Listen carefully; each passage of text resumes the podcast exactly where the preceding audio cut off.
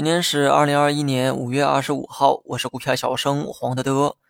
这是暴涨的一天，也是幸福的一天。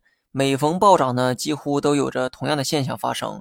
上午呢，需要有人出来带动气氛；下午啊，便是补涨的行情。今天带动气氛的是大金融和白酒，蓝筹上来拉指数，把气氛啊先带动起来。该涨的都涨了以后，没涨的下午继续出来补涨。我们呢，先来谈一下这个金融板块。券商、保险、银行今天呢全部大涨。金融股的上涨啊，很多时候遵循着一个规律：涨的时候很快很急，跌的时候很慢很磨叽。之前呢，我是这么评价大金融的：你如果想做配置，那么可以把资金配置到金融股中，因为估值啊比较便宜。但我呢，并不建议玩短线的人去买大金融，因为你等不到它爆发的那一天。上涨的时候能抹平数个月的跌幅，但上涨的这个周期啊，普遍的比较短。通俗点讲。涨的时候涨幅很高，但时间很短；下跌的时候跌幅不大，但持续的时间比较长。我呢就以这个券商为例，过去一年呢，券商都保持着这样的规律。想等到爆发的那一天，可能需要你无数个日夜的守候。如果是做配置的话，当然等得起，一次买不准，那就逢跌就买，等到估值回归的那一天，就能连本带利的给赚回来。如果是做短线的话，不用我说，你也能猜到结果。这部分人呢，多半会死在黎明前的黑暗。另外呢，白酒也是今天的重点，二点七万亿市值的茅台大涨近百分之六。但不同于昨天，今天白酒的热情呢开始回归到龙头股上。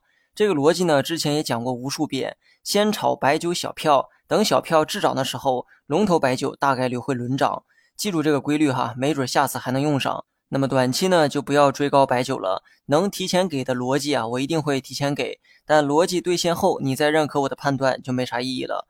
因为市场呢已经将逻辑用上涨的方式去兑现了，你现在再去买就需要给自己新的理由才行。用之前的理由去买今后的上涨，说到底还是在赌博。最后呢说一下大盘，只要没破三十线，你呢就可以认为大盘会出现第二波反弹。今天它来了，之前的调整如果没有忍受住的话，今天的这个暴涨啊，很多人呢就会踏空。这又是市场给我们的一个教训，不要跟随多数人的想法，因为多数人是亏损的。只要多数人炒股亏损的这个事实不变，这个结论就始终正确。今天暴涨呢，又会让很多人高喊牛市要来，而我呢，只想着在这波反弹中套现离场。到今天为止，我呢还没有减仓哈，但距离我减仓的时间却越来越近了。这又是反人性的做法，对不对？